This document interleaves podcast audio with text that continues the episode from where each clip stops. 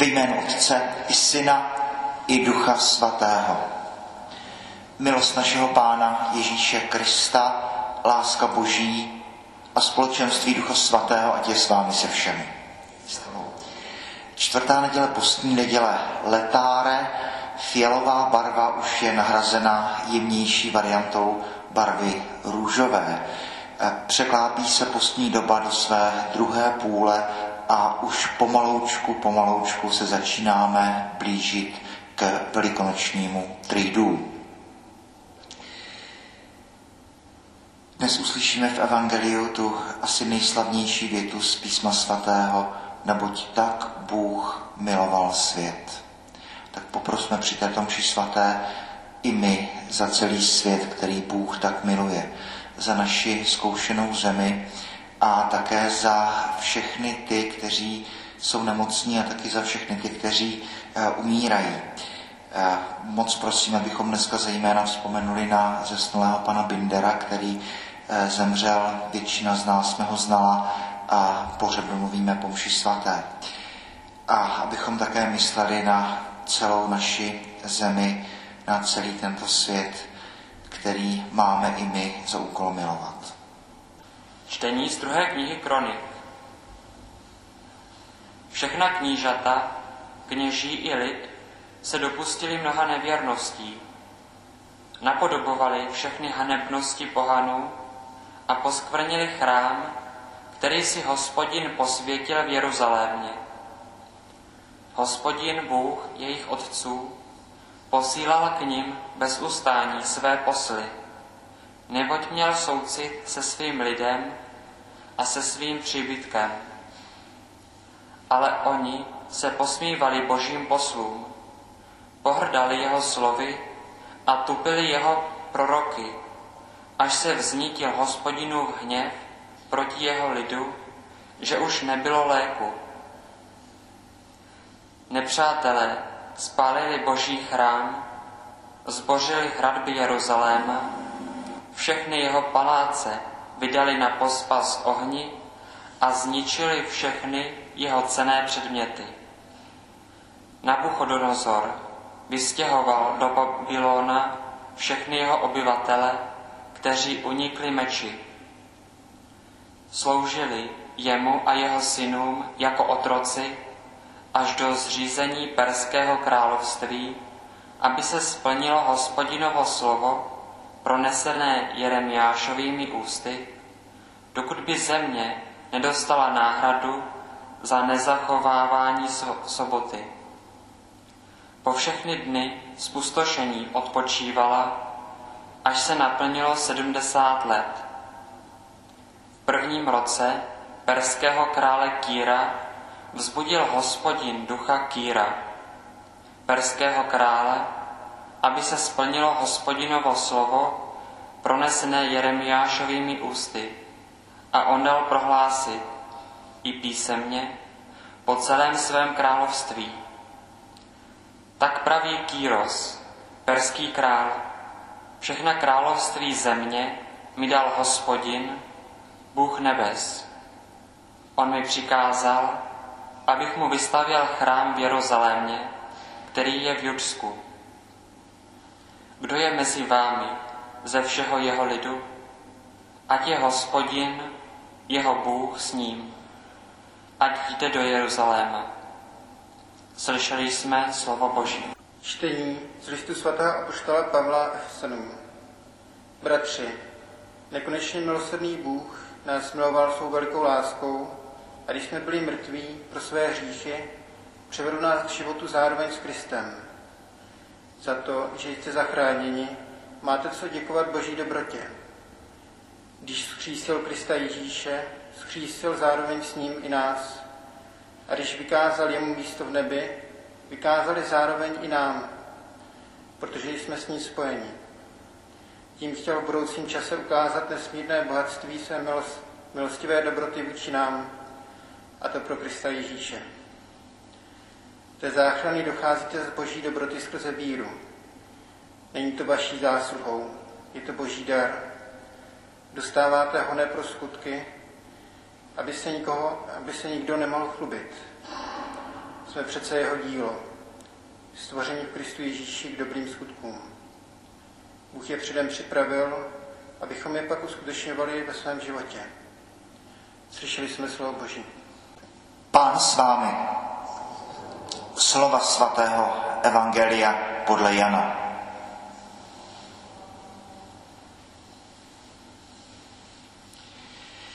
Ježíš řekl Nikodémovi, jako Mojžíš vyvýšil na poušti hada, tak musí být vyvýšen syn člověka, aby každý, kdo v něho věří, měl skrze něho život věčný. Neboť tak Bůh miloval svět, že dal svého jednorozeného syna, aby žádný, kdo v něho věří, nezahynul, ale měl život věčný. Bůh přece neposlal svého syna na svět, aby svět odsoudil, ale aby svět byl skrze něho spasen. Kdo v něho věří, není souzen. Kdo nevěří, už je odsouzen, protože neuvěřil ve jméno jednorozeného Syna Božího. Soud pak záleží v tomto. Světlo přišlo na svět, ale lidé měli raději tmu než světlo, protože jejich skutky byly zlé. Každý totiž, kdo páchá zlo, nenávidí světlo a nejde ke světlu, aby jeho skutky nebyly odhaleny. Kdo však jedná podle pravdy, jde ke světlu, aby se ukázalo, že jeho skutky jsou vykonány v Bohu. Slyšeli jsme slovo Boží.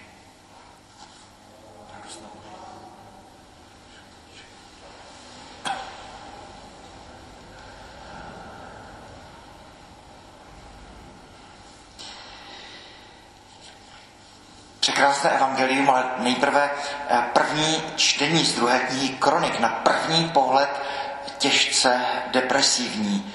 Eh, Izraelité se dopouští mnoha a mnoha nevěrností, nepodobují hanebnosti pohanů a autor či autoři druhé knihy Kronik eh, končí dost skepticky, až se vznítil hospodinu v hněv proti jeho lidu, že už nebylo léku.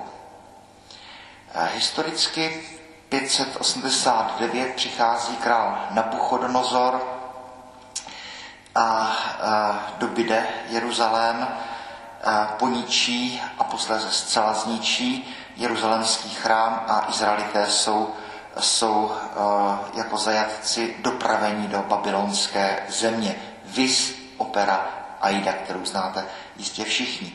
Takže eh, dochází k tomu exilu, jinak velmi důležitému. Znovu, to, co vnímáme jako velikánské zlo, eh, absolutní konec všeho, tak se může obrátit ve veliké dobro. Tady zde v tom exilu, eh, když jde ztrácí tu svoji jistotu, protože vždycky žili s tím, že Bůh nám dal zemi a árec a dal nám Tóru, země je pryč, chrám je pryč.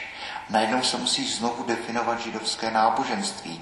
Židé přežijí, ba naopak přežijí velmi úspěšně a potom přichází cosi zvláštního. Babylonie je dobyta s ještě silnějším soupeřem. Z Perzie, tedy z dnešního Iránu, přichází král Kýros a dějí se věci, které jsou na hraně zázraku, protože někdy 538 král Kýros dává Izraelitům svobodu. Většinou už se ty národy mezi tím asimilovaly nebo byly různě rozptýlený po té říši. E, Izraelité ne. E, Izraelité dostávají svobodu a vrací se zpátky do své země. Vys kniha Ezdráš Nehemiáš, eh, židé nebo židovské komentáře k tomu dodávají, No, celá hebrejská Bible začíná tím, že Abraham přichází do neznámé země, kde není vůbec nic a kde začíná jeho příběh. Konec hebrejské Bible, Ezdráš Nehemiáš, děje se úplně to samé. Izraelité přichází do své země, kde není vůbec nic. a znovu se ty věci opakují, ale jdeme jaksi po spirále. Celé to všechno je příběh, který je delší než jeden lidský život. E, celé to hledání, celý ten starý zákon, ano, víra, slyšíme melodii za zvuky. Hledáme v podrostu naznačenou cestu. Hledáme smysl svého života v díle, které je mnohem delší, než je úsečka jednoho lidského života. Kýros tedy dává Izraelitům svobodu a příběh pokračuje dál. Pro nás v současné době, pandémie a všechno, co je kolem toho, eh, tento text je dosti důležitý, protože kdybychom si takzvaně vypnuli zvuk a neslyšeli, co říká hospodin a co říká Jeremiáš, tak pokročíme rameny a všechno krásně vysvětlíme politologicky.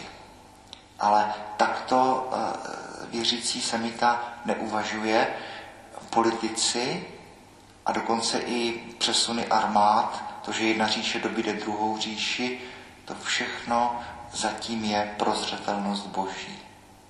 To všechno řídí takto, takto Bůh, kdy Izraelité znovu a znovu dělají eh, svoje špatnosti, takže už není léku, hm, tak hospodin Bůh vzbudí krále Nebuchodonozara a potom zase, až zase jeho říše padne do ruky ještě silnější říše, tak zase eh, král Kýros eh, řekne, Bůh mi přikázal, abych mu vystavil chrám v Jeruzalémě, který je v Judsku. Kdo je mezi vámi všemi z jeho lidu a ať je hospodin jeho Bůh s ním, ať jde do Jeruzaléma. Takže Kyros to dokonce přímo řekne, že takhle jedná z popodu božího. Ale i kdyby ne, i kdyby ne, tak záchrana není v politicích, záchrana není v armádách, záchrana není v politických stranách, ale jenom a jedině v Bohu. Jak si v druhém plánu toto všechno řídí hospodin. A pak dnešní evangelium. Jedno z těch nejdůležitějších. V noci za Ježíšem přichází Nikodém, člen velerady, a přichází k jedné z nejpodivuhodnějších debat, kterou vůbec máme v písmu svatém eh, zaznamenanou. Eh, jedna, jedna z asi z nejsilnějších výpovědí, jeden z nejsilnějších textů celého Nového zákona. Eh, Jan říká úplně na závěr, soud pak záleží v tomto. Světlo přišlo na svět, ale lidé měli raději tmu než světlo, protože jejich skutky byly zlé. A každý, kdo páchá zlo, nenávidí světlo a nejde ke světlu. No, nebuďme na omilu, že Bůh ty zlé odsuzuje za trest do pekla. Nebuďme na omilu, že Bůh trestá ty zlé eh, věčnými tresty v pekle. To zvládne člověk sám. Ta láska, tak jak ji znázorňujeme plameny, možná stejné plameny lásky, stejné plameny pekla, člověk, který páchá zlo, nenávidí světlo a nejde ke světlu. Tedy uh, odmítá pozvání do nebe. No. Je to zvláštní. Přece nikdo z nás na této planetě, žádný z lidí, kteří na této zemi žijí, nemusíme dělat zlo. Přece nemusíme být zlí. Přece nemusí být války. Přece nemusí být nic zlého, co děláme. To všechno záleží na vůli člověka. A přesto tolik zla všude kolem. Tolik nenávistí a tolik zlých skutků a nemuselo by tady toto být. No ale člověk, který, který eh, páchá zlo, nenávidí světlo a nejde ke světlu. Tak jak se říká, že, že jsou ty dva druhy lidí po smrti, ti první řeknou Bohu, Bože, buď vůle tvá. A těm druhým řekne Bůh, buď vůle tvá. A naopak, kdo, kdo miluje dobro, kdo je průzračný, čistý, kdo žije v pravdě, v lásce, v pokoji, tak ten jde instinktivně a intuitivně ke světlu. A do nebe pravda, přicházíme z toho důvodu, kterým je boží milosedenství. Pavel to říká v tom druhém čtení tak, že z toho trošku až mrazí. Dostáváte boží království, boží dar je spása. Ne pro skutky, aby se nikdo nemohl chlubit. Bůh ty dobré skutky předem připravil, abychom je pak uskutečňovali ve svém životě. Krásně řečeno. Bůh připravil pro mě ty dobré skutky pro nás, abychom je pak uskutečňovali ve svém životě. No, abych jenom tu svoji svobodu do toho dal a to, co mě Bůh přihrává, životní situace, události, tak abych tam, každý z nás, abychom tam udělali, řekli to, co máme. No a pak přichází eh, centrum dnešního evangelia a opravdu asi ta nejslavnější věta z celého písma svatého, kdy Bůh říká, Ježíš říká Nikodémovi, neboť tak Bůh miloval svět, že dal svého jednorozeného syna, aby žádný, kdo v něho věří, nezahynul, ale měl život věčný. A teď pozor, je to slovo písma svatého, ano, slyšeli jsme to mnohokrát, ale kež by toto se stoupilo z rozumu do srdce. Bůh přece neposlal svého syna na svět, aby svět odsoudil, ale aby svět byl skrze něho spasen. Tečka. Přichází ten, který nalomenou třetinu nedolomí, doutnející knot neuhasí. Ale zároveň je tady i e, pro člověka úkol, protože pokud e, Bůh tak miloval svět, že dal svého jednorozeného syna, tak my bychom měli svět milovat taky. A pak stojí za to investovat svůj čas a svoji energii do nápravy tohoto světa. Pak už mě svět nemůže být lhostejný.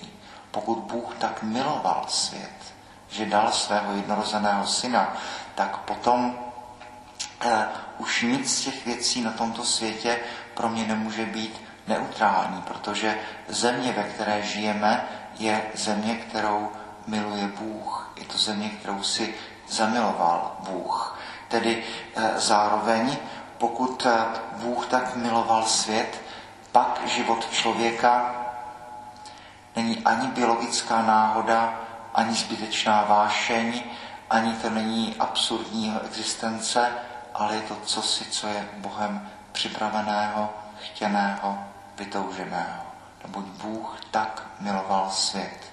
Proto taky Boha vidíme v každém atomu tohoto vesmíru, v každé jarní květině, ve všem, ve všech skalách, v celé přírodě, v mezilidských vztazích. Duch svatý není někde nahoře a ano, byť při odčenáši máme e, rozpřežené ruce a díváme se směrem k nebi, tak Bůh na nás křičí z každé té jarní trávy, z každého květu, ze všeho, co je kolem nás. Neboť Bůh tak miloval svět. Jsme ponoření v jeho lásce a jsou teologové, kteří říkají, no nejenom sedm svátostí, nejenom církev je tou základní svátostí, nejenom Ježíš je tou ur sakrament, tou prasvátostí, ale celá země je jeden svatostánek celý vesmír zpívá o boží slávě, eh, protože je stvořen Bohem, je to viditelné znamení neviditelné boží lásky. Takže můžeme takto i naše výpravy do jarní přírody vnímat jako procházku po nějaké klenotnici, procházku božím dílem. Neboť tak Bůh miloval svět. A to, že Bůh přichází na tento svět, tak není proto, aby svět sám odsoudil, ale právě, aby svět zachránil. Každý člověk má šanci, každý člověk má naději, bez ohledu co máme, na to, co máme za sebou, tak eh, Bůh z poslední doba nabízí odpuštění, nabízí svátost smíření, nabízí obrat v životě, nabízí spásu, nabízí to, aby naše hříchy, které byly jako šarlat, tak ať jsou eh, jako bílé roucho, ať zbělí jako sníh. Poprosme tedy za to, aby abychom eh, spolu s Ježíšem Kristem investovali svůj čas a svoji energii do tohoto světa, abychom i my milovali tento svět a aby i v té postní době skrze nás zářilo světlo. A tak, jak to říká Pavel, aby když nám Bůh přihraje možnost k dobrým skutkům, tak abychom je dokázali uskutečnit ve svém životě. Boží chvála a slávy.